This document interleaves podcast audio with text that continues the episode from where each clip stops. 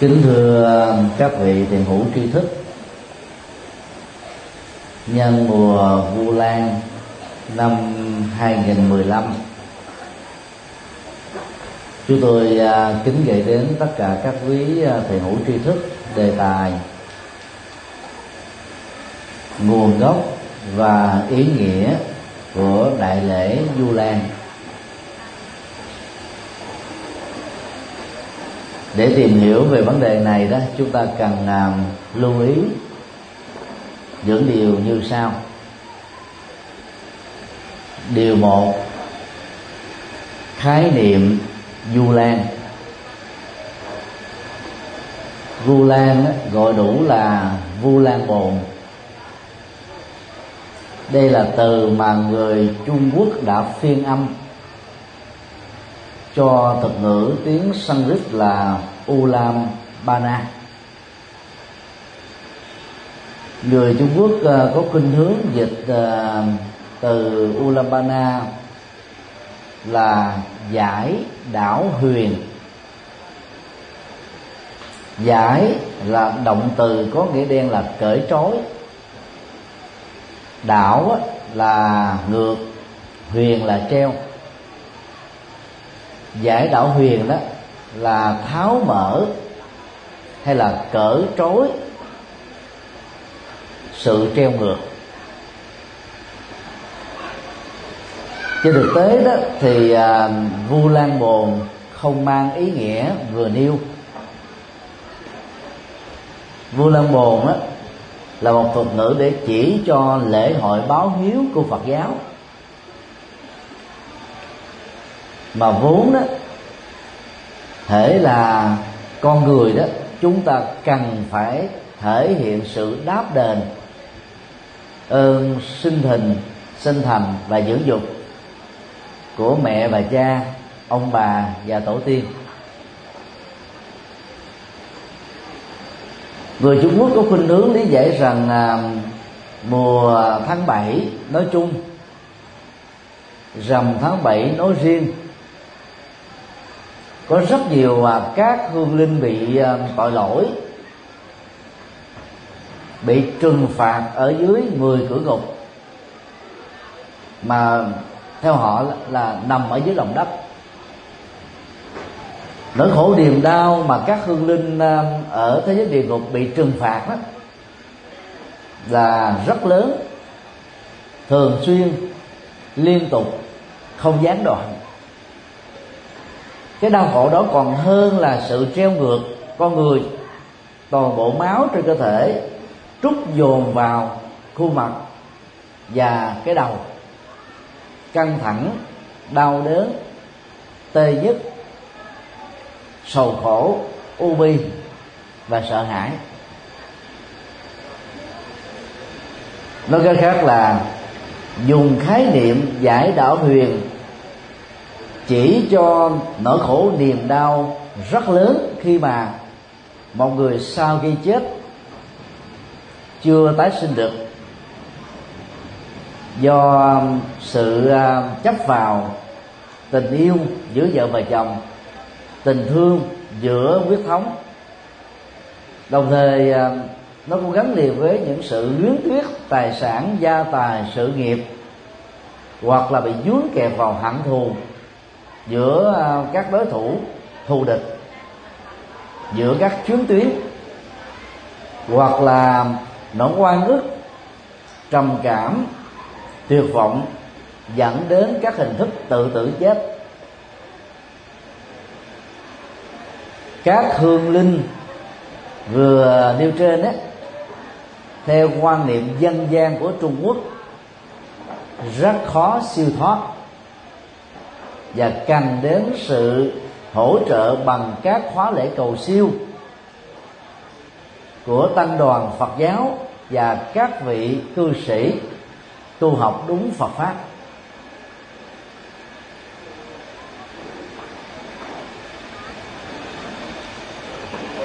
Xuất phát từ uh, quan niệm mà gốc rễ văn hóa dân gian của Trung Quốc đó người Trung Quốc đã uh, dựng lên câu chuyện về bà Mục Liên. Hay nói đúng là là bà Thanh Đề mẹ của ngài Mục Liên. Sau khi chết á, bị đọa vào cảnh giới ngạ quỷ.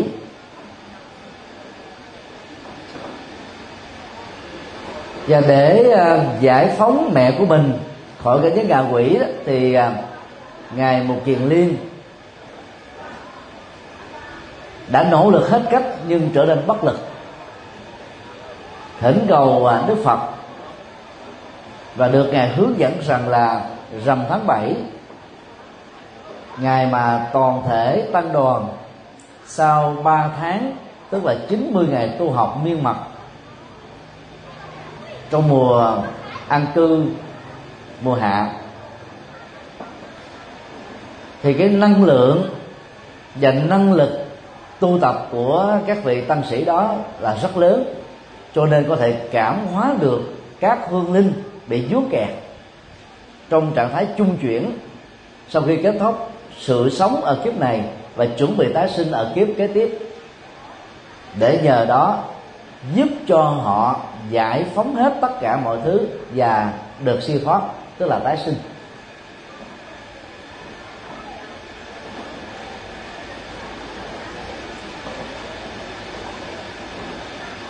Vua lan bồn gọi đủ là vua lan bồn pháp, tức là phương pháp báo hiếu. Sở dĩ mà người tu học phật cần phải báo hiếu là vì theo đức phật. Mỗi con người chúng ta đó phải có bốn trọng ân và phải đền đáp được ơn nghĩa mà bốn đối tượng cao quý này đó đã góp phần xây dựng hạnh phúc và tương lai, sự nghiệp cho chúng ta. Bốn trọng ân bao gồm ơn cha mẹ, khai sinh chúng ta với tư cách là con người. Nhờ đó, chúng ta không rơi vào cảnh giới của các loài động vật, loài bốn chân, loài có cánh, loài dưới nước, loài à, bò sát, loài côn trùng vi tế và loài biến hóa và với tư cách là con người đó chúng ta mới phát triển được ý thức xã hội đạo đức giáo dục và sinh hoạt mang tính cách hội đoàn có giá trị nhân văn cao quý. Các loài động vật còn lại chẳng hạn như uh, cá heo có tỷ số IQ lớn hơn con người nhưng không thể làm được các hành động, đạo đức, xã hội, văn hóa, giáo dục và nhân văn như con người được.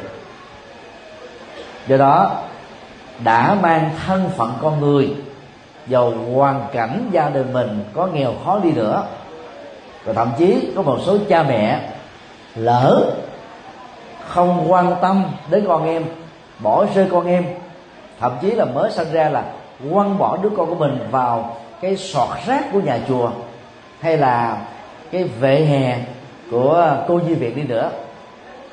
Khi còn sống còn đó, chúng ta phải mang ơn sanh thành của cha mẹ.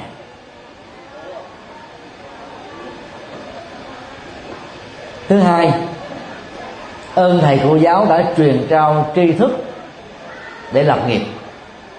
Nhờ đó mà chúng ta không phải um, tốn quá nhiều thời giờ để tự tìm kiếm mò mẫm ở trong thư viện.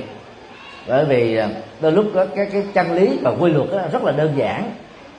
Được hướng dẫn với trong vòng đó vài chục phút là nắm được vấn đề. Người thông minh đó là vài phút có thể tỏ thông được các thứ.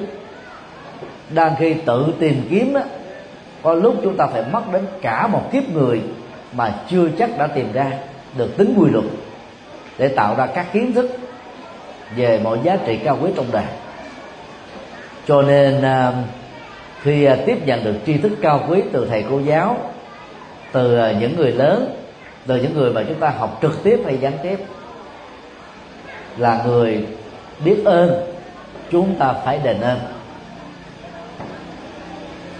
Thứ ba, ơn tổ quốc, bao gồm quốc trưởng, các nhà chính trị cao quý, các chiến sĩ đã sẵn lòng bỏ mạng quên mình vì sự độc lập chủ quyền thiêng liêng của tổ quốc.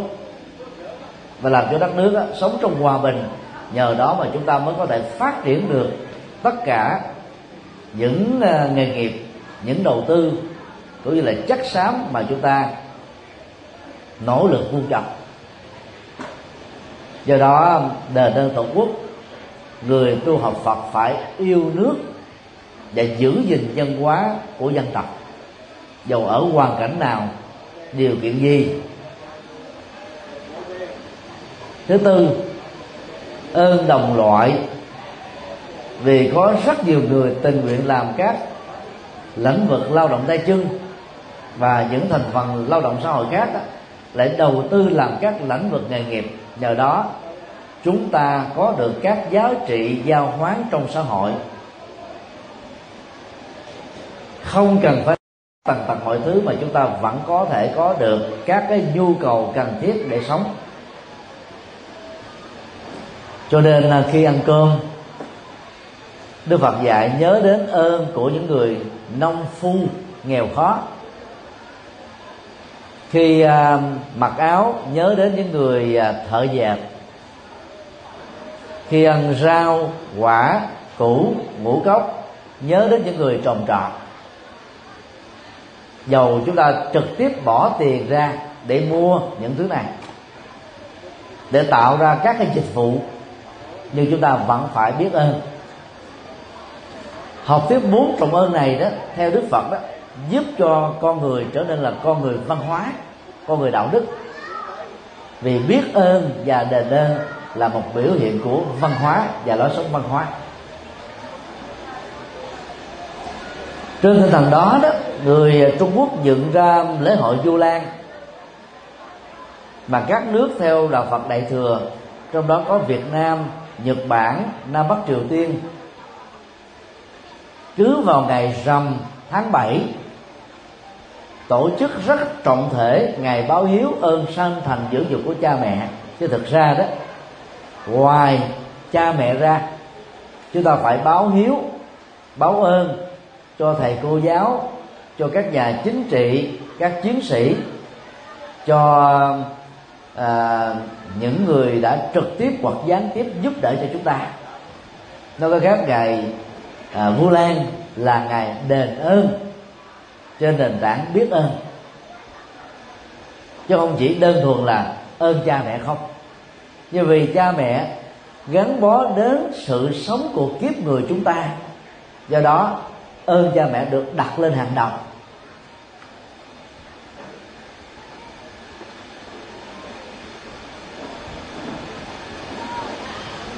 Như vậy, khái niệm vu lan bồn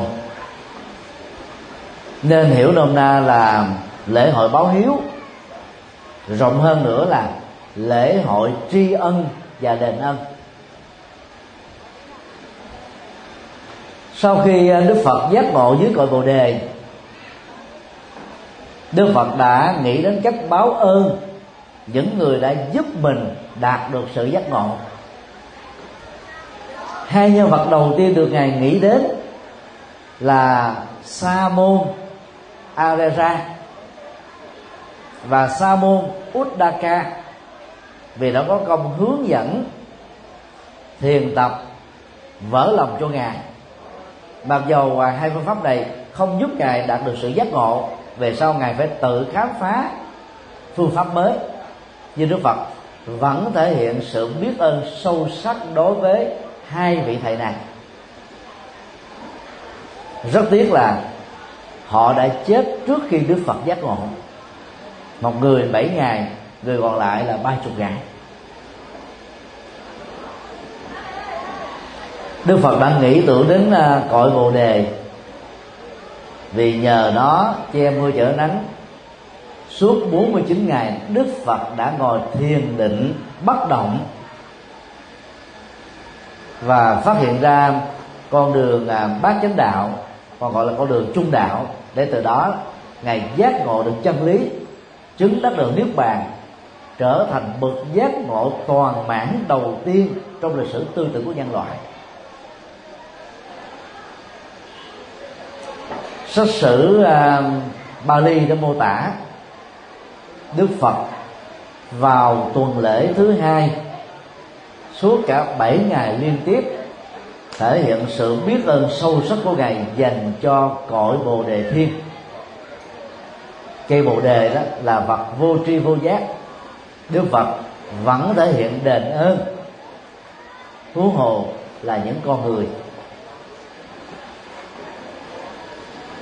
Suyata là một thôn nữ ở làng mà bây giờ đó cũng được đặt tên là làng Suyata đã có công giúp Đức Phật sống sót bằng việc dân hiến bát sao cháo sữa dê. Sau khi ngài bị ngã quỵ do kiệt sức bởi 6 năm tu khổ hạnh sai phương pháp. Nương theo lời Phật dạy đó, các thế hệ tổ sư Phật giáo đời sau dựng lên một đại tháp lớn để tưởng niệm cái đóng góp to lớn của Sujata trong việc cứu mạng sống của Đức Phật. Đó là một vài minh chứng nhỏ nhỏ cho chúng ta thấy là đạo Phật rất quan trọng về sự tri ân và đền ân.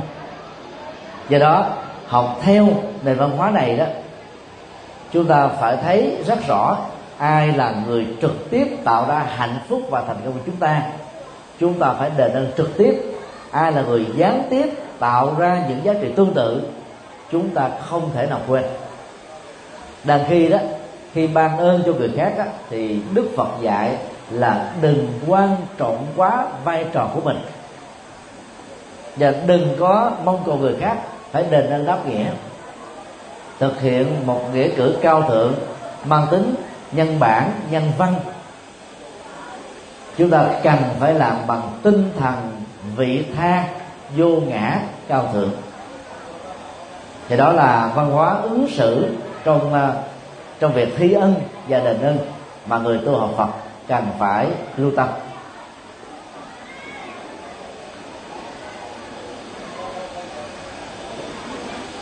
Điều hai, câu chuyện một liên thanh đề. Về lịch sử đó thì câu chuyện một liên thanh đề xuất phát từ trung quốc.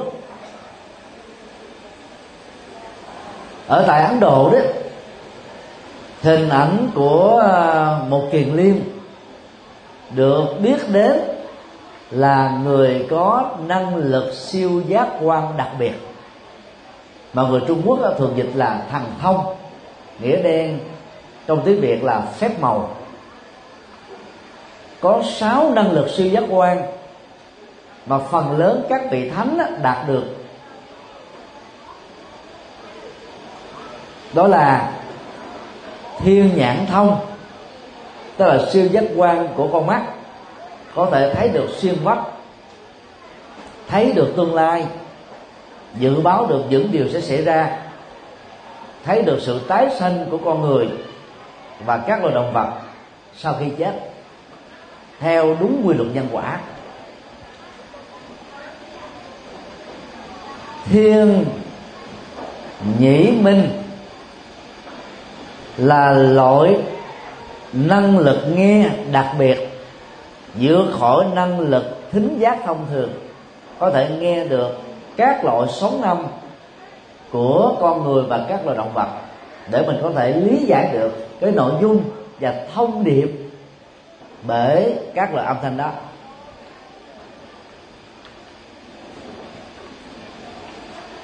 Tha tâm thông là năng lực siêu giác quan biết được tâm ý của người khác. Mặc dù họ chưa từng chia sẻ, nói ra, hay là thông báo chúng ta phương diện này, phương diện nào có thể đọc được tâm tưởng của người khác và hiểu rất rõ, không phải bằng chủ nghĩa suy luận lộ suy, quy nạp, diễn dịch hay là đóng mò, hay là làm công tác thầy bói. Chỉ cần nhìn là chúng ta biết được trong tâm người đó đang nghĩ cái gì và chuẩn bị làm cái gì. Thằng túc thông là năng lực khinh thân, độn thổ lặn ở dưới lòng sông biển, bay trên cao như là chim, đi là là trên mặt nước mà không bị nhấn chìm.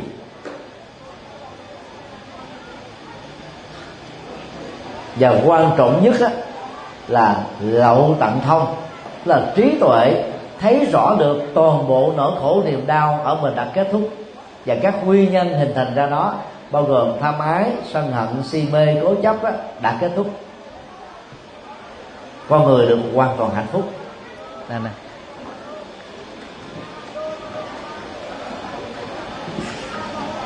Đó là sáu phép thần thông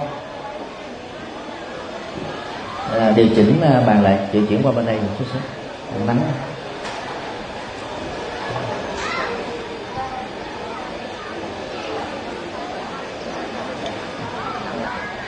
Qua qua qua đây qua đây.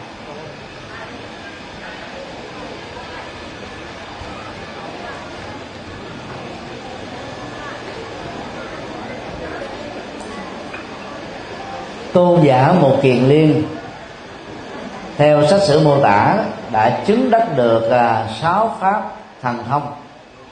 Tức là sáu năng lực suy giác quan như vừa nêu. Dùng mà thiên à, nhãn thông để à, tìm hiểu về cảnh giới tái sanh của mẹ mình. Trong bất hạnh, ngài đã thấy rằng là mẹ ngài đang tồn tại trong cảnh giới ngạ quỷ, tức là chết mà chưa được tái sinh. Bản thân ngài đã nỗ lực giúp, nhưng à, hoàn toàn bất lực. Nói cái khác là, thần thông bao gồm các năng lực siêu giác quan đã không thể giúp cho một người chết, có thể tái sinh được như ý muốn. Do đó đó ngài đã về thưa trình đức phật. Đức phật mới nhân dịp đó đó, giảng về phương pháp báo hiếu, báo ân. Và lời kêu gọi của đức phật đó là nương vào năng lực cộng đồng của mười phương tăng bảo để cảm hóa những người chết, rũ bỏ tất cả mọi trạng thái tiếc nuối, sợ hãi.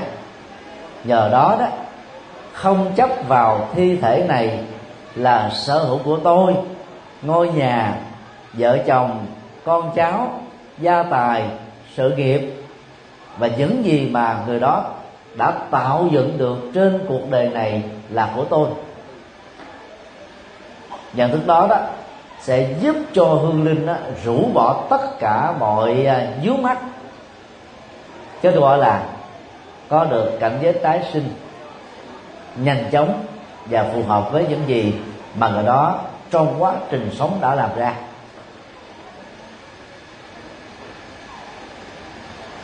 Vận động à, các phật tử ngài à, một kiền liên đã tổ chức à, thỉnh mười phương tăng và đức phật tham dự lễ du lan bồ để báo hiếu. Và trong lễ đó, đó đức phật đã thuyết giảng về à, vô thường và vô ngã để giúp cho tất cả các hương linh được siêu thoát. Vô thường ở đây được hiểu là năm tháng ngày giờ khai tử. Thì đương sự đã chết đó, đã không còn là một thành viên của gia đình nữa. Họ phải thừa nhận rằng là cái chết đã diễn ra với mình là một sự thật không à, uh, tiếp nối không ờ, níu kéo không kháng cự. Phải chấp nhận nó trong tinh thần quan hỷ thôi thì mới có thể tái sinh. Vô ngã gọi đúng là, là phi ngã. Phi ngã có nghĩa đen là chẳng phải là tôi tức là thân thể này theo đức phật đó được hình thành bởi ờ, bốn yếu tố đất nước lửa gió nói theo trước học là nguyên lý chất rắn, nguyên lý chất lỏng, nguyên lý chất nhiệt và nguyên lý vận động. Cho nên sau khi trút hơi thở cuối đời đó, thì à, bốn nguyên tố phổ quát đó trở về với nguyên lý của chúng. Tâm thức của con người không lệ thuộc vào bộ não, thoát ra khỏi thi thể, tiếp tục nhập vào bào thai của một người mẹ. Và trung bình 10 tháng sau đó trở thành hoặc là cậu bé hoặc là cô bé. Nói cách khác, theo đức phật á, cái chết không phải là dấu chấm cuối cùng của cuộc đời.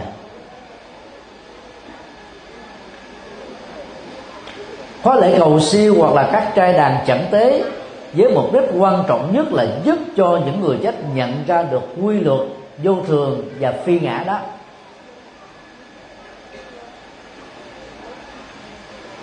Để các hương linh được tái sinh sớm.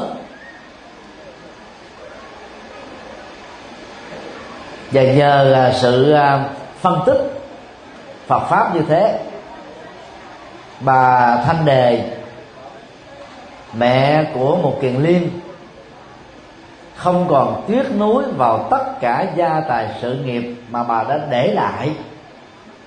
Đang khi không có người thừa kế, vì chồng bà mất sớm bà chỉ có một con trai duy nhất là một kiền liên. Đã đi tu và trở thành thánh nhân, sự luyến tiếc tài sản đó đã làm cho bà tạm thời bị dướng kẹt vào cảnh giới ngạ quỷ. Nguyên lý giúp cho bà trong tình huống này đó là khi mà tất cả các phật tử đến từ nhiều nơi không có quan hệ huyết thống với ngài một kiền liên. Vì tin tưởng vào đạo đức của ngài một kiền liên, họ đã bỏ hằng tâm, hằng sản, tịnh tài để phát tâm cúng dường cho mười phương tăng. Tức là ta ối tài sản ra để làm phước báo. Thì không có lý gì con của mình đã đi tu mà mình đã luyến tiếc tài sản mà do sự luyến tiếc đó bị dướng kẹt vào ngạ quỷ. Là khi mà bà thanh đề à, liên tưởng đến những người không có huyết thống còn dám bỏ tài sản ra để làm phúc báo bằng giá trị nhân văn, nhân đạo, thì tại sao ta là mẹ của một nhà tu, một nhà sư? Dạy đạo về sự buông xả mọi chấp trước mà mình là bị dướng kẹt như thế. Cái nhận thức đó so sánh tích cực đó đã giúp cho bà thanh đề đó rũ bỏ hết tất cả mọi luyến tiếc về tài sản và không còn chấp vào thi thể là cái tôi vĩnh hằng nữa. Cho nên đó, trong lễ đó bà đã được tái sinh.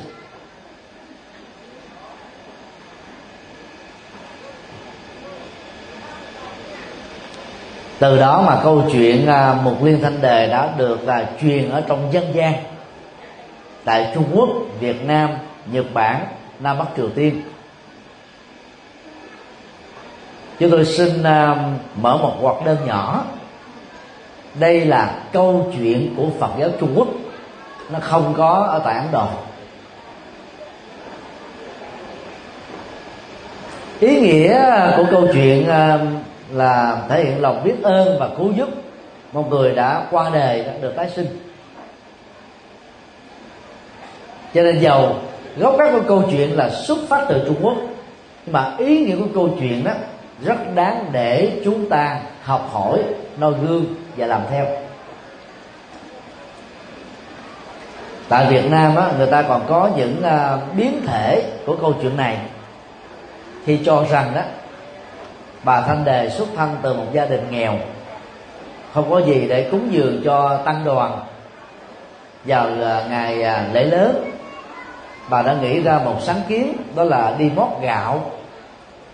Ở những cái cánh đồng lúa vừa mới gặt còn sót lại chắc mót với tấm lòng cao thượng và cao quý. Bà muốn mang đem đến cúng dường cho một ngôi chùa gần nhà vì ngày hôm đó đó hòa thượng trụ trì vắng ờ, vắng mặt vì ờ, có vật sự ở phương xa. Dặn các chú tiểu đấy là ngày mai chùa sẽ có một à, à, đại thí chủ đến. Hãy tiếp đãi một cách nồng hậu để giúp cho thí chủ là được quan hỷ. Nghe khái niệm đại thí chủ chú tiểu cứ ngỡ rằng đó là một người giàu có lắm nhưng mà hòa thượng nói về nghĩa bóng là người có tấm lòng cao thượng, giàu rất nghèo, nhưng mà có tấm lòng cao quý, cho nên họ đáng được gọi là đại thí chủ. Và phải tiếp họ để họ phát tâm. Nhưng mà cái trông rễ một người giàu, cho nên đó, gặp một bà lão ôm một thúng gạo, do mình chắc móc bằng tất cả tấm lòng và công sức đến đó, cho nên lơ là vị việc tiếp đón bà lão này cả giận quá, trở nên thù hằn nhà chùa, nghĩ rằng là chùa này chỉ tiếp khách giàu thôi, chứ không bận tâm đến là các phật tử nghèo. Từ đó đó, bà mới làm thịt chó nhét vào các loại bánh và dân cúng cho các nhà sư. Vì tội lỗi đó mà sau khi chết đọa vào ngạ quỷ.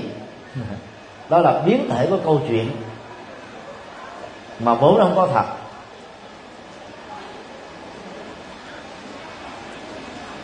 Kinh Đô Lan à, có cái câu rất đơn giản. Thấy vong mẫu sanh làm ngạ quỷ, Không uống ăn tiều tụy hình hài. Thì câu đầu là chuẩn, mà câu sau là có vấn đề. Ở đây đó là bà thanh đề chưa từng đọa vào địa ngục. Chỉ là ngạ quỷ thôi. Ngạ quỷ là sau khi chết vì nướng tuyết cho nên chưa được tái sinh.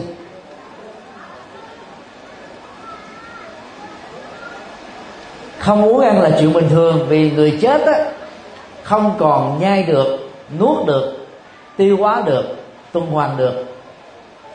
Do đó đó sự ăn đối với người chết là không diễn ra. Sự cúng của con cháu đối với ông bà tổ tiên và người ta đã quá giản chỉ mang tính ước lệ thôi. Chính vì thế mà đạo phật khích lệ cúng à, uh, thuần chay để không gieo nghiệp sát cúng rau quả và bông nước hương. Nước uống là được rồi. Và quan trọng nhất là cúng thời kinh cầu siêu để giúp cho hương linh nó được siêu thoát.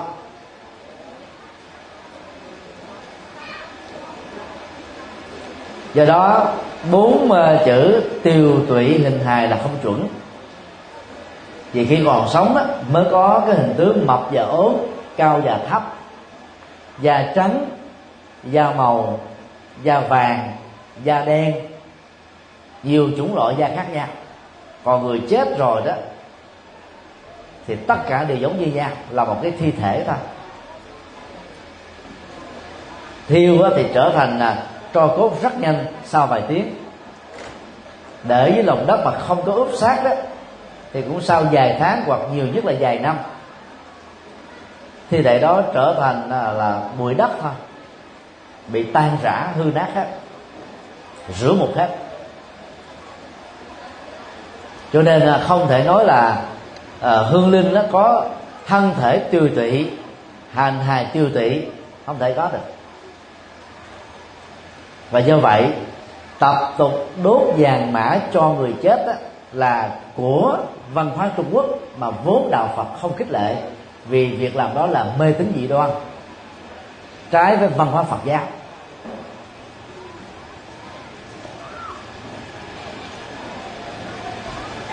Như vậy, biến thể của câu chuyện một liên thanh đề tại Việt Nam là không chuẩn. Và phần dịch nghĩa tiếng Việt đó của kinh Vô Lan nói về tiêu thụy hình hài là cũng không chuẩn. Vì không có hương linh nào mập vỡ, cao và thấp. Hương linh chỉ tồn tại duy nhất một tâm thức thôi. Đó là thuần nhất tưởng chứ không có thân thể.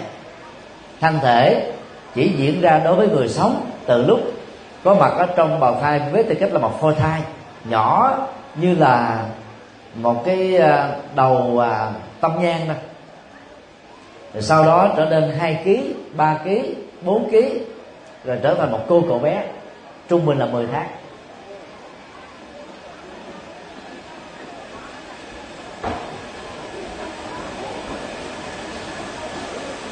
Như vậy toàn bộ câu chuyện này nó gắn liền với à, động cơ báo hiếu, cách thức báo hiếu và giá trị của sự báo hiếu. Dầu nó không có mặt ở ấn độ, mà vốn xuất phát từ trung quốc, thì những điều vừa nêu đó vẫn có giá trị để chúng ta noi theo và làm theo.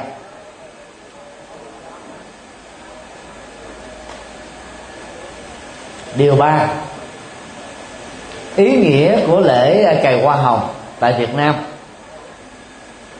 người đã sáng tạo ra lễ hội cài hoa hồng là thiền sư nhất hạnh.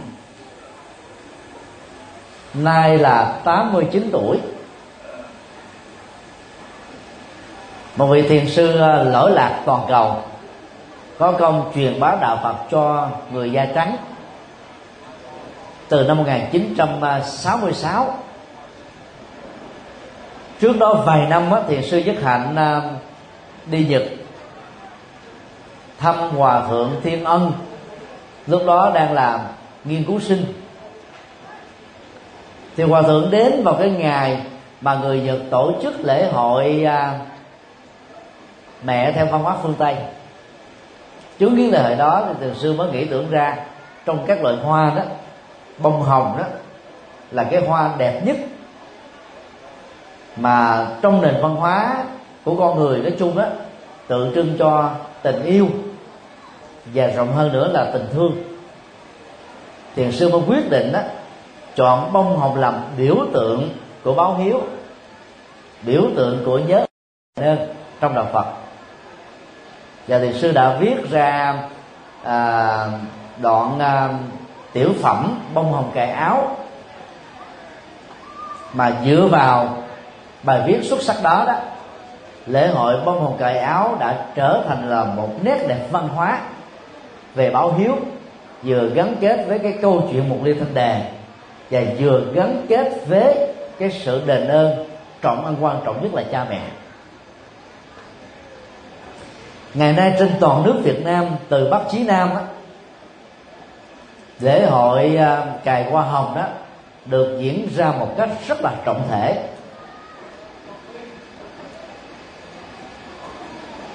Bông hồng ngày nay không còn chỉ là màu à, đỏ hồng nữa mà còn có màu vàng màu trắng màu tím. Có lẽ là trong tương lai đó các nhà sinh vật học như là các nhà nông nghiệp đó sẽ còn chế tạo bằng việc là lai ghép để có các loại bông hồng có những màu sắc khác nữa.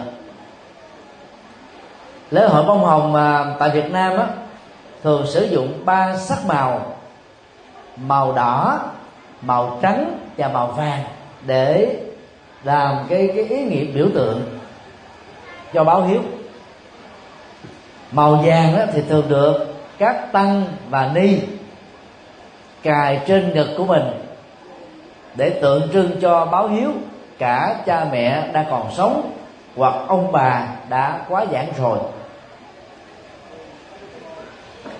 Màu đỏ là tượng trưng cho song thân còn sống. Màu trắng là tượng trưng cho cha mẹ đã qua đời.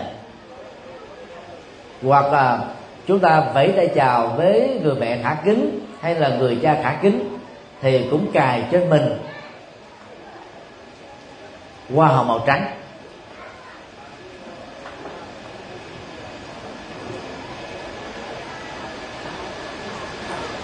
Trong ờ, lễ cày hoa hồng đó, thì ờ, tất cả những người con được nhắc lại về công ơn sanh thành dưỡng dục của người mẹ, mà phần lớn là ít khi đề cập đến người cha lắm. Là vì nó gắn liền với cái câu chuyện một liên. Bậc giác ngộ thánh a la hán đã cứu độ mẹ của ngài thoát khỏi cảnh giới ngạ quỷ. Chứ thực ra đó, theo đức phật, chúng ta phải báo hiếu cả mẹ lẫn cha do đó đó, lời tác bạc nói về ý nghĩa kèo hoa hồng cần phải nhấn mạnh luôn cả phương diện này. Và bên cạnh đó đó, phải mở rộng cho ba đối tượng mà đức phật rất quan tâm, đó là ơn tổ quốc, ơn thầy cô giáo và ơn tăng bảo. Ở một ngữ cảnh khác là ơn đồng loại. Đó là lễ hội báo ơn và đền ơn. Chứ không phải chỉ có là người mẹ không. Có lẽ à, trong à, những nền văn hóa lúa nước tức là văn hóa dựa trên nền tảng của nông nghiệp đó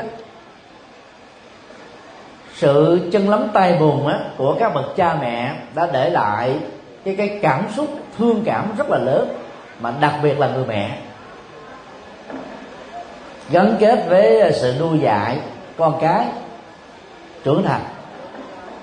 Thế thực ra là chúng ta phải báo hiếu song thân.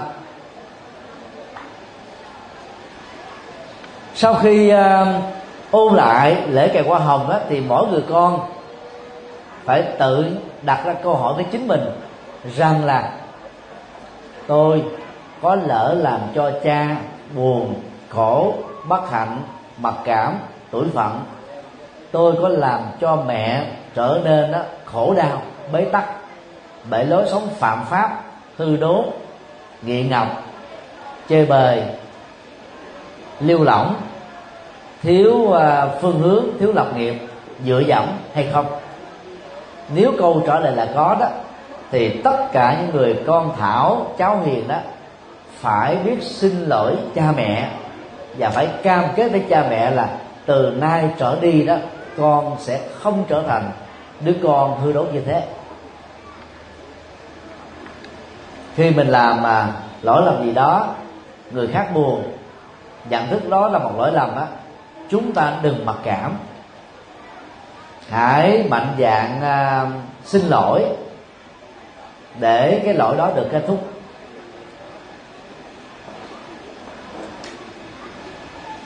Ngay cả trong bạn bè hoặc là người lớn đối với người nhỏ thế hệ trước đối với thế hệ sau nếu ai có lỗi đó thì cũng phải trân trọng xin lỗi và yêu cầu được thứ lỗi huống hồ là mẹ và cha, người có công tạo sự sống cho chúng ta.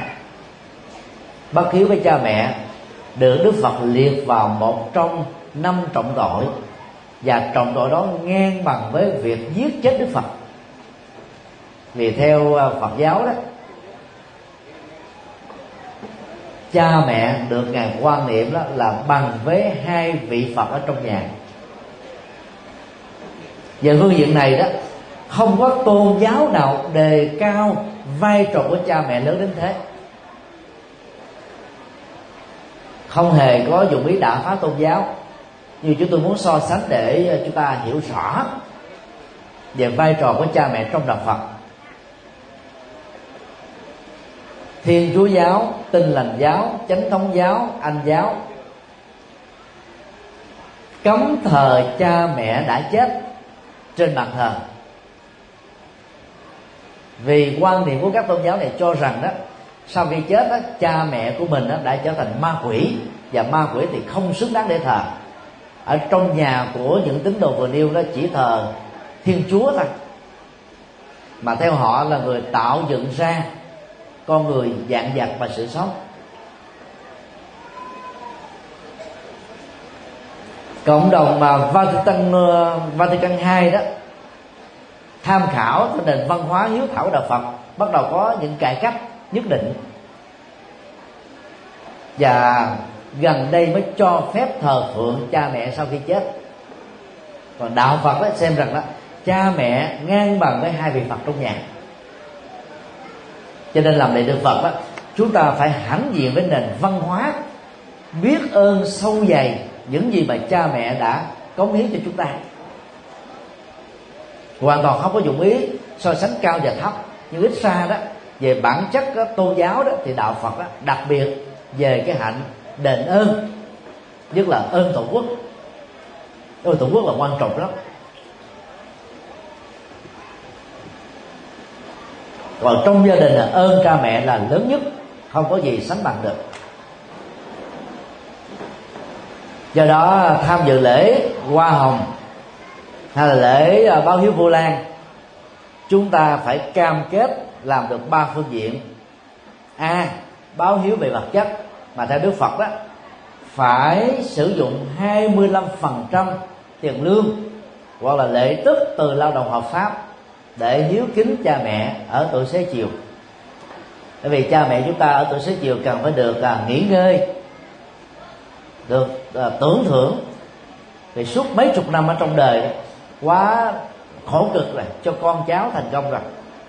Bây giờ đó, về phương diện nhân quả phải hưởng trước khi qua đời, tức là hưởng cao quý, hưởng giá trị thánh thiện. Do đó chúng ta cần phải à, chia cái tiền lương của mình ra một phần tư. Ba phần tư còn lại theo đức phật đó, chia làm ba phần. Một phần đó để chi tiêu bản thân một phần á tiết kiệm gửi ngân hàng và một phần là làm từ thiện. Nay thì à, phần làm từ thiện đó đó được hiểu là gì? Đóng thuế cho nhà nước.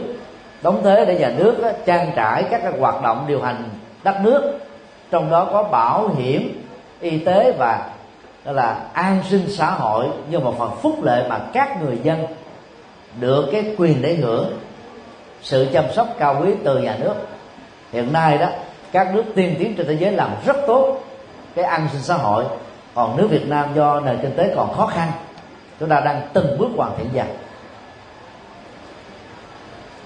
Như vậy báo hiếu về vật chất là là quan trọng lắm. Chúng ta nói là mình à, thương cha kính mẹ mà nói bằng cái miệng không không được. Phải bằng hành động cụ thể. Phải dành tiền ra để lo cho cho mẹ cụ thể. À, ở những vùng mà à, khó khăn kinh tế như là hà tĩnh có rất nhiều người con xa quê một năm á mười một tháng có khi mười một tháng rưỡi trở về thăm cha mẹ vợ con và người thân đó là gần tết thôi. Thì mỗi tháng trung bình có nhiều người tiện tặng đến độ là dành dụng được 2 triệu đồng đang cái cái tiền lương chỉ có 3 triệu, mấy 4 triệu thôi. Tức là dành đến 50 phần trăm tiền lương của mình để về đóng góp cho gia đình mình. Những nghĩa cử đó, tấm lòng thương thảo đó, thương thảo đó rất là đáng tán dương. Nhưng mà cũng có rất nhiều người con đó giàu, nhưng mà không nghĩ đến việc báo hiếu. Đó là điều rất là đáng tiếc. Ai cũng có thể báo hiếu được. Giàu báo hiếu theo giàu, nghèo báo hiếu theo nghèo. Có tấm lòng là có hiếu thảo được b. Đáo báo hiếu cha mẹ bằng sự trưởng thành nhân cách. Tức là chúng ta phải là người có nhân cách, đạo đức, an vui, hạnh phúc, trở thành một công dân tốt của đất nước. Một người có đóng góp cho xã hội, một người đó thành danh để cho cha mẹ chúng ta hãnh diện tự hào rằng là mình có một đứa con xứng đáng. Báo hiếu này là về phương diện tinh thần tức là ai hư đốn phạm pháp tù đài nghiện ngọc là chơi bời không có ra cái gì hết á. Giàu không có gọi là là là à, lừa đảo tiền hay là tiêu xài quan phí tiền của cha mẹ vẫn được liệt vào nhóm bất hiếu. Đây là Phật dạy.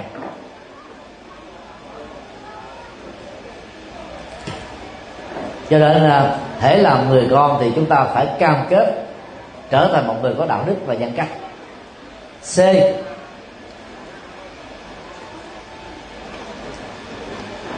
Báo hiếu bằng việc trở thành phật tử chân chính. Phật tử chân chính đó vượt lên trên phật tử tín ngưỡng. Phật tử tín ngưỡng đó đơn thuần đó chỉ biết đến chùa để cầu nguyện vào các ngày lễ lớn thôi còn bình thường là không có sinh hoạt. Phật pháp, để mở mang trí tuệ, để mở rộng sự hiểu biết về Phật pháp, để sống tốt đẹp hơn cho đất nước, xã hội, gia đình và cá nhân mình. Nếu mà mỗi ngày chúng ta cần à, ba cử ăn, ba lít nước để ăn và uống thì trung bình mỗi ngày chúng ta cần phải có ba chục phút tâm linh. Đó là đọc kinh ngồi thiền thức. Ở uh, quảng trị cho đến mũi cà mau đó thì mỗi buổi tối các chùa đều có khóa lễ. Vài trăm người đến tụng kinh là chuyện thường. Vào ba tháng ăn cư mùa mưa có nhiều chùa tổ chức ăn cơm kiết hạ đó. Thì ngày nào đó các phật tử cũng tham dự từ hai cho đến ba thời khóa tụng kinh. Để à, tĩnh tâm và sống một đời sống đạo đức thanh cao. Còn ở những vùng mà khó khăn như là bắc trung bộ việt nam thì sau khi làm lao động tay chân á, từ sáng cho đến chiều tối rồi về đó là mệt lã rồi phần lớn người ta nghĩ rằng là mình không cần thiết phải đi chùa. Thực tế đó, khi mình mệt mà tham dự một khóa kinh vào buổi tối, trung bình là 8 giờ tối đó, chúng ta sẽ cảm thấy là là giải phóng cái cái căng thẳng mệt mỏi rất là nhanh. Cứ làm thử đi, quý vị sẽ thấy. Ngay cả những người làm lao động trí óc, mệt mỏi căng thẳng cũng cần phải trải nghiệm tâm linh. Về phương diện này đó tín đồ các tôn giáo khác bao gồm thiên chúa giáo, do thái giáo, tinh lành giáo, chánh thống giáo, anh giáo, hồi giáo. Bà là môn giáo làm rất tốt, mỗi ngày họ đều có một khóa lễ. Nếu không, ở nhà thờ, đền thờ thì họ làm tại nhà. Còn người hồi giáo đó, giàu ở đâu? Ngay cả phi trường. Một ngày, năm thời họ làm lễ cầu nguyện. Cho nên trong phi trường quốc tế đạt tiêu chuẩn đó đều có một nhà nguyện dành riêng cho người hồi giáo. Vì nếu không làm như thế, thì họ sẽ có thể ngồi ở bất cứ chỗ nào trong phi trường để mà cầu nguyện. Cho nên hồi giáo về hương diện này được ưu tiên trong các phi trường quốc tế. Trại tù phương tây đó đều có nhà nguyện.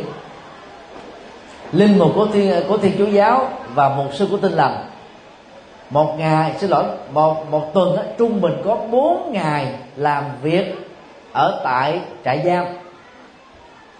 Tối thiểu một tuần đó có một buổi làm lễ cho tất cả các phạm nhân tư vấn cho phạm nhân. Vì ta rất quý trọng cái đời sống tinh thần. Tổng thống George Bush khi đến Việt Nam cách đây vài năm.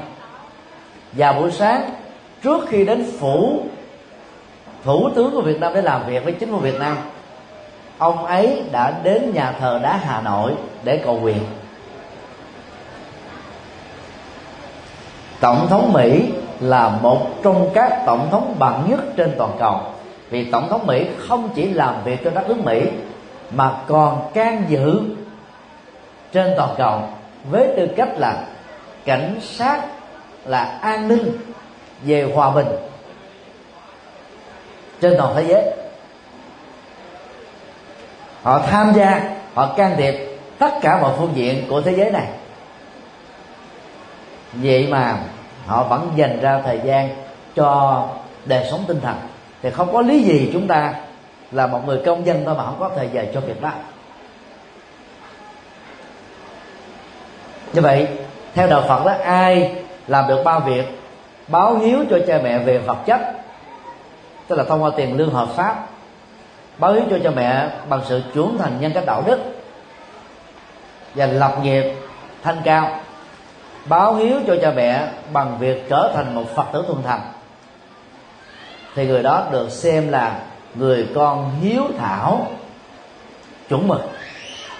Còn nếu chúng ta chỉ đạt được một trong ba hoặc hai trong ba thì chúng ta chưa hội đủ được cái tinh thần và tấm gương hiếu thảo mà đạo phật trong đời.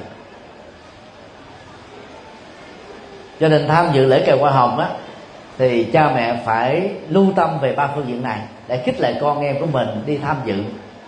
Mà con em đi tham dự lễ báo hiếu đó, thì về nhà sống hiếu thảo với mình.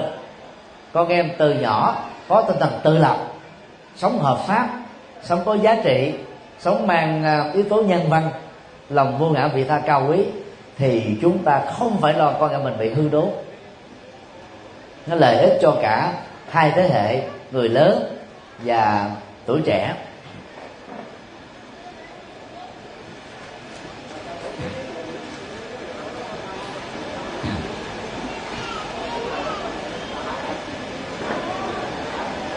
Điều bốn, báo hiếu từ những việc nhỏ nhặt. Có thể những người lâm vào hoàn cảnh khó khăn viện lý do rằng là tôi nghèo khó quá cho nên tôi không báo hiếu được. Nói như thế là chỉ đúng một phần thôi. Đó là mình không thể báo hiếu về phương diện vật chất để cho cha mẹ mình cảm thấy hài lòng đầy đủ các cái tiện ích. Ít ra đó từ những việc nhỏ nhặt chúng ta có thể làm được vì nó nằm trong tầm tay của mình thôi. Chẳng hạn như uh, nghe những lời cha mẹ dạy nếu đó là điều đúng chúng ta trở thành một người hợp tác với cha mẹ thừa nhận cha mẹ vừa là cha mẹ mà vừa là thầy cô giáo của mình ở nhà. Thầy cô giáo dạy về đạo đức dạy về kinh nghiệm sống dạy về nghệ thuật sống. Về phương diện này cha mẹ sẽ là đối tượng làm tốt nhất công việc giáo dục đạo đức cho con em. Nhiều bậc cha mẹ cứ uh, à, đổ thừa cái trách nhiệm đó cho nhà trường. Nhà trường đó thầy cô giáo chỉ làm công việc giáo dục kiến thức thôi thông qua các môn học. Hiện nay đó thì nhà trường Việt Nam chỉ có môn giáo dục công dân trong đó dạy nhiều thứ về à, văn hóa ứng xử về kiến thức luật pháp về kiến thức ngoại giao về bảo vệ môi trường chứ không có nhấn mạnh về đức dục như là trước năm 1975 tiếp xúc với một số thẩm phán sau khi về hưu. Các vị này đánh giá rằng là trong một thập niên trở lại đây đó hiện tượng tội phạm trẻ em vị thành niên nó gia tăng đáng báo động. Hình thức tội phạm tại Việt Nam á, trở nên nguy hiểm hơn tàn nhẫn hơn ác độc hơn. Nếu viện dẫn rằng là là do vì cái nghèo khó mà tội phạm ngày càng gia tăng là không đúng. Vì nền kinh tế Việt Nam đó, tăng trưởng rất nhanh trong vòng đó hai thập niên qua. Kể từ khi Việt Nam đã chính thức bình thường hóa quan hệ với Hoa Kỳ vào ngày 11 tháng 7 năm 1995 người có công dẫn đến cái tình trạng bình thường hóa đó về phía Mỹ là cựu tổng thống Bill Clinton. Và về phía Việt Nam đó, cựu thủ tướng Võ Văn Kiệt, hai nhà lãnh đạo này đó đã có tầm nhìn xa, hiểu biết rộng, khép lại cái cụ thù quá khứ của hai bên trước từ thời điểm mà họ bắt tay nhau. Hướng đến tương lai, trên nền tảng xây dựng là các cái quyền lợi và lợi ích của dân tộc hai nước.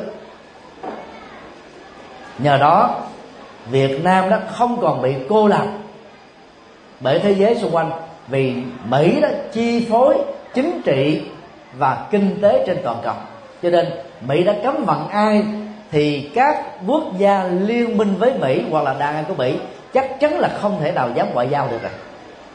Cuba là một cái ví dụ điển hình thứ hai. Sau năm chục năm cấm vận Cuba do cái cái sự thù hằn thấp kém Mỹ mới giải phóng Cuba ra khỏi cái danh sách cấm vận. Và điều đó đó mở cửa cho Cuba phát triển trong tương lai. Dù sao đi nữa, so với Cuba thì Việt Nam vẫn còn may mắn hơn hai chục năm. Lẽ ra đó, Mỹ sau khi thua trận phải bồi thường chiến tranh do bị lâm chiến với Việt Nam.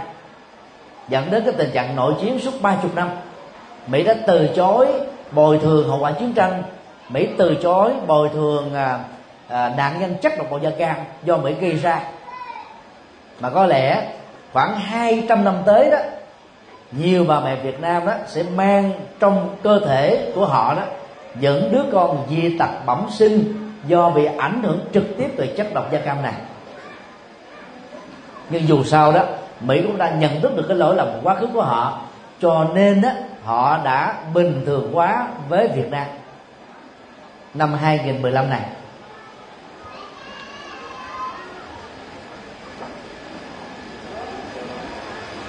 Do đó đó chúng ta phải à, thấy đó, ngay cả cụ thù người ta còn xóa bỏ được để hướng đến những cái à, lễ lệ chung. Thì huống hồ cha mẹ của mình mang lại các cái giá trị hạnh phúc cho mình mà mình không làm được cái sự đền ơn là tệ lắm là dở lắm.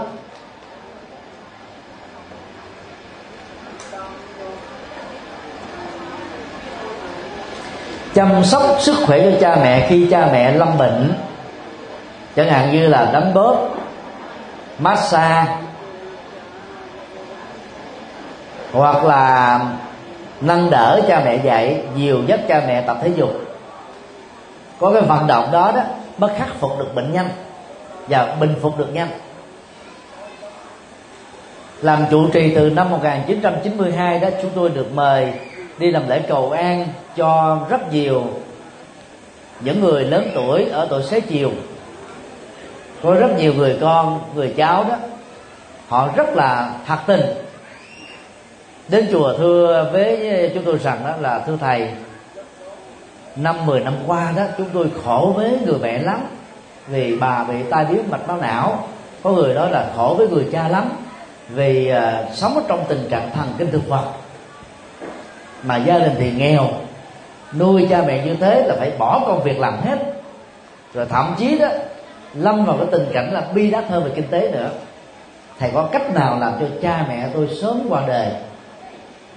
Chúng tôi nghe là rất là buồn. Đâu phải mình muốn cha mẹ mình chết sớm thì cha mẹ chết sớm. Tất cả mọi người có cái nghiệp tuổi thọ và nghiệp sức khỏe khác nhau do lối sống và do các cái nghiệp mà người đó đã tạo. Cho nên đó dầu lâm vào hoàn cảnh cha mẹ mình đó là đi rất khó khăn, hoàn toàn là bất lực, phải nhờ vào cái sự chăm sóc của con cái. Chúng ta phải thấy đó là cái cơ hội để mình làm phúc cho chính mình thôi. Còn nước là còn tác. Có tiền, chúng ta làm theo cách có tiền, không có tiền thì làm cách không có tiền. Chứ đừng có cầu mong cho cha mẹ mình chết chù ẻo cha mẹ mình chết sớm. Dầu phát xuất từ động cơ tốt, rằng là không muốn cha mẹ mình đó là chìm vào cái khổ đau của cơ thể bệnh tật. Cũng là điều không nên.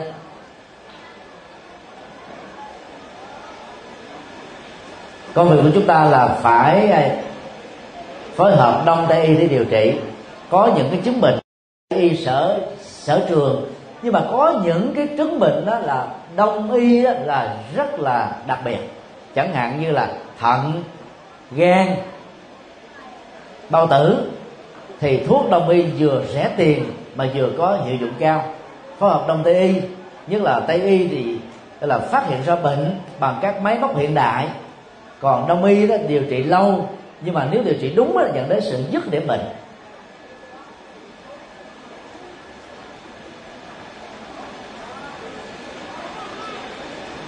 Do đó chỉ cần thay đổi thái độ.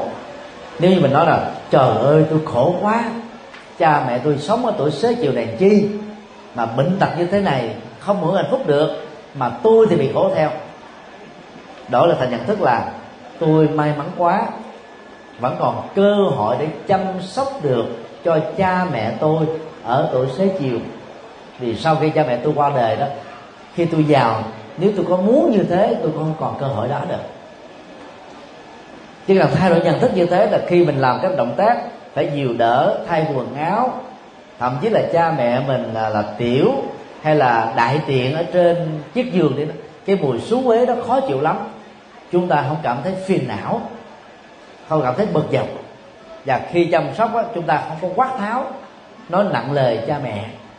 Bởi vì người già đó dễ mặc cảm tuổi phận chúng ta có tự liên tưởng đi hồi nhỏ đó khi mình tiểu ở trong cái chiếc quần, hay là mình đi ỉa ở trong chiếc quần, cha mẹ mình có dòm gớm đâu. Và thậm chí cha mẹ dùng tay của mình để rửa cái đít của mình. Hoặc là khi người cha, người mẹ, gọi là hướng dẫn cho đứa con, đứa cháu học chữ đó, đánh bằng chữ. Có những đứa con, đứa cháu nó dốt nát, nó chậm lục cha mẹ rất kiên trì hết ngày này tháng nọ làm trụ trì, chúng tôi thấy được điều đó. Cũng giống như các bậc phụ huynh, cũng thấy được điều đó. Bởi vì có nhiều đứa con nó bị bệnh chậm lục đấy, bị bệnh đau.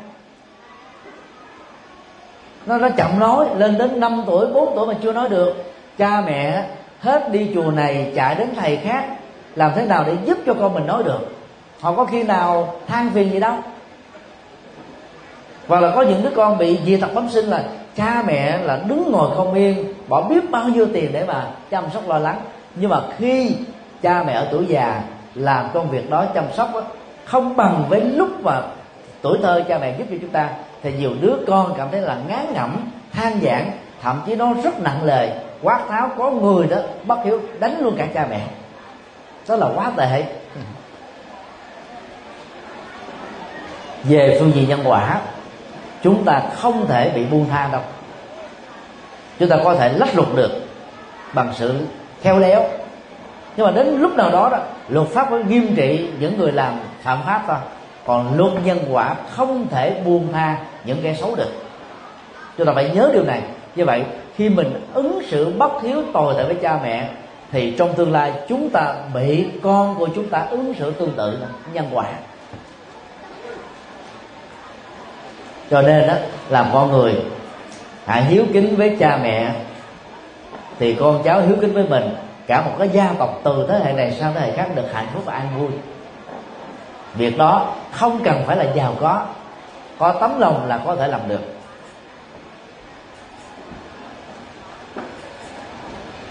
Dẫn là cha mẹ đi du lịch, hay là đến các công viên, thể hiện cái sự quan tâm tạo niềm vui chia sẻ bằng lời nói. Chứ mình thương kính cha mẹ mà mình không nói ra là sao cha mẹ biết?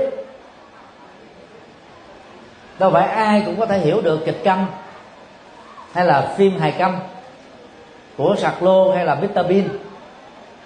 Cho nên truyền thông đóng một vai trò rất quan trọng trong việc là đền ơn à, đáp nghĩa truyền thông giữa vợ chồng cha mẹ và con cái người à, bà con giữa chủ lao động người hợp tác lao động thầy giáo và học trò người lãnh đạo và nhân viên quan chức nhà nước và công dân nhà tôn giáo và các tín đồ là rất là cần thiết.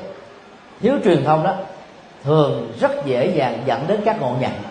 Bởi vì thông tin đó đôi lúc đó dễ sai lầm dễ bị khuếch đại dễ bị thị phi dễ bị thiêm thắt. Cho nên đó, chúng ta thay đổi thói quen thay vì đó, nói về nhau thì chúng ta hãy đổi thành là nói với nhau. Nói về đó là nói một người hay nhiều người đang lúc những người đó vắng mặt. Còn nói vế là nói trực diện, mặt đối mặt. Có gì mà thắc mắc chúng ta hỏi. Hỏi thì nó hanh thông, nó khai thông được. Còn nói về nhau đó, chúng ta dễ suy luận đó. Mà suy luận đó là chuyện nhỏ thành lớn, chuyện ít thành nhiều, chuyện không có thành có, chuyện có thành không, trắng thành đen đen thành trắng đang ghi đạo đức à, thứ tư đức phật dạy đó hãy nói những gì có sự thật trong có suy luận. Hãy nói bằng cái lời hòa nhã đoàn kết hãy nói bằng à, thái độ lịch sự nói bằng cái mục tiêu đạt được lợi ích và giá trị. Đó là bốn tiêu chuẩn về lời nói mà đức phật đã dạy. Thì khi mà thương cha kính mẹ chúng ta cũng phải nói bằng lời. Bài ca bông hồng cài áo của nhạc sĩ phạm thế mỹ à, phóng tác từ à, tác phẩm bao quần áo của thiền sư giác hạnh đó nó có những câu này rất là hay. Mẹ ơi mẹ có biết rằng biết gì biết là con thương mẹ lắm không? Và tương tự chúng ta nói với cha cha ơi cha có biết rằng biết gì biết là con thương cha lắm không?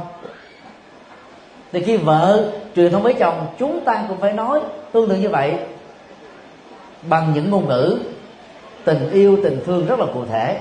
Chứ không có thể nghĩ tưởng trong đầu không không được. Phải thể hiện sự quan tâm bằng lời nói, ngoài sự chăm sóc, ngoài tài chính, ngoài đời sống nhân cách đạo đức cao thượng. Cái đó chúng tôi tạm gọi là báo hiếu cha mẹ bằng những việc rất nhỏ nhặt mà ai cũng có thể làm được.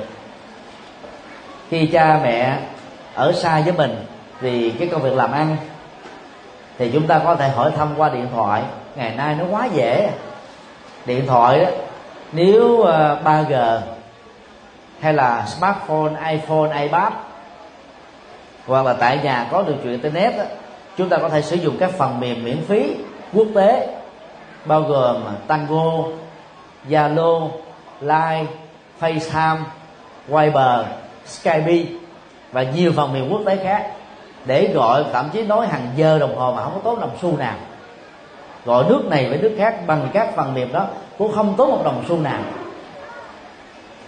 Các trang mạng á, à, về thiệp điện tử là miễn phí rất là nhiều. Chúng ta chọn những cái câu à, ở trên các thiệp điện tử đó nói về ơn cha nghĩa mẹ để gửi cho người thân của mình. Hoặc là chúng ta nhờ bưu điện ở tại Việt Nam gỡ những cái lời nhạc mà mình yêu thích để chúc mừng cha mẹ vào ngày sinh nhật, ngày vui, ngày kỷ niệm có giá trị đối với cha mẹ. Hoặc là chúng ta nhờ bưu điện mang đến một cái lẵng hoa, một cái cái hoa, một cái cái bánh kẹo nào đó để nhớ ơn cha mẹ, không có lắm. Và dịch vụ nó cũng không tốn nhiều tiền lắm. Ai cũng có thể làm được, chỉ cần biết cách làm và có tấm lòng để làm, thế thôi kính thưa các vị khách quý và các quý bà con cô bác. Nhân uh, mùa du Lan 2015 tại chùa Tượng Sơn chúng tôi uh, nhắc về câu chuyện một liên thanh đề đại lễ báo hiếu du Lan là để tất cả chúng ta cùng cam kết trở thành những người con hiếu thảo. Vì không ai tự dưng mà có mặt trên cuộc đời